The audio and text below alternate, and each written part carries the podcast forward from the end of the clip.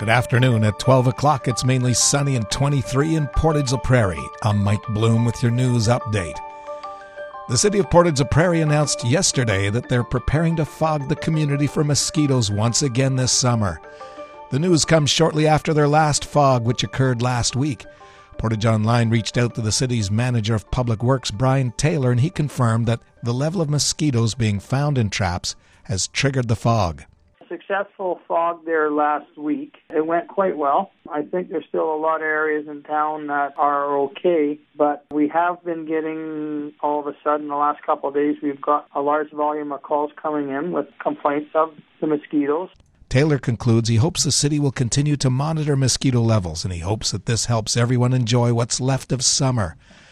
The fogging will be conducted on this coming Sunday and Monday, beginning at about 9:30 p.m. and completed before 6 a.m. If the weather conditions are poor, fogging will occur the following evening. The city says that due to the continuing threat of West Nile virus, the public's encouraged to allow fogging on their property.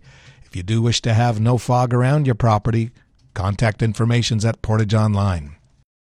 The Winnipeg chapter of the Canadian Service Center for Quitting the Chinese Communist Party is making a car tour through Portage.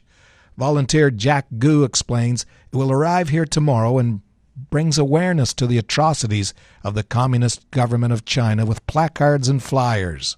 It's a celebration for the 400 million people who have renounced the Chinese Communist Party and its affiliate organizations around the world. A major part of those people are in China.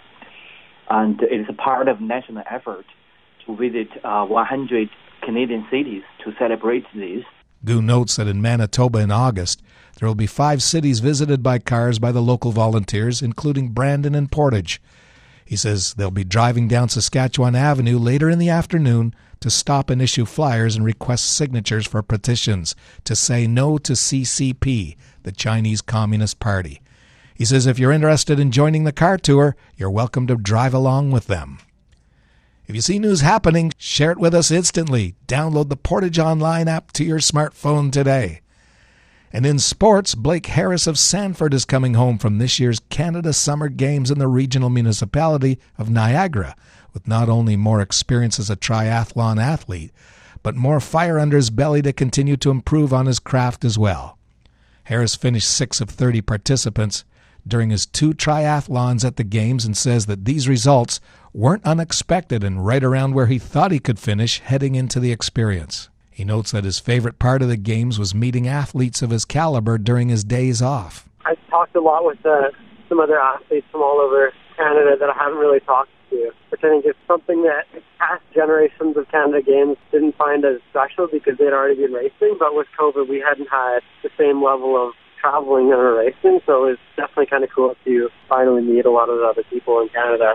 2004-born Harris says that preparing for the game saw him train 25 hours a week, which will now be increasing, and as he moves forward, he'll be learning at Athabasca Online University, allowing him to focus on his conditioning by heading down to Utah and Phoenix for a warmer climate base and higher altitude.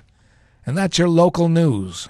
Today's mainly sunny, wind getting up to 40 with a high of 27, humidex 32. Tonight, a few clouds, fog patches will develop overnight, low of 10. Tomorrow's sunny, fog patches will dissipate in the morning, high of 29, humidex 32. Tomorrow night, clear and a low of 12.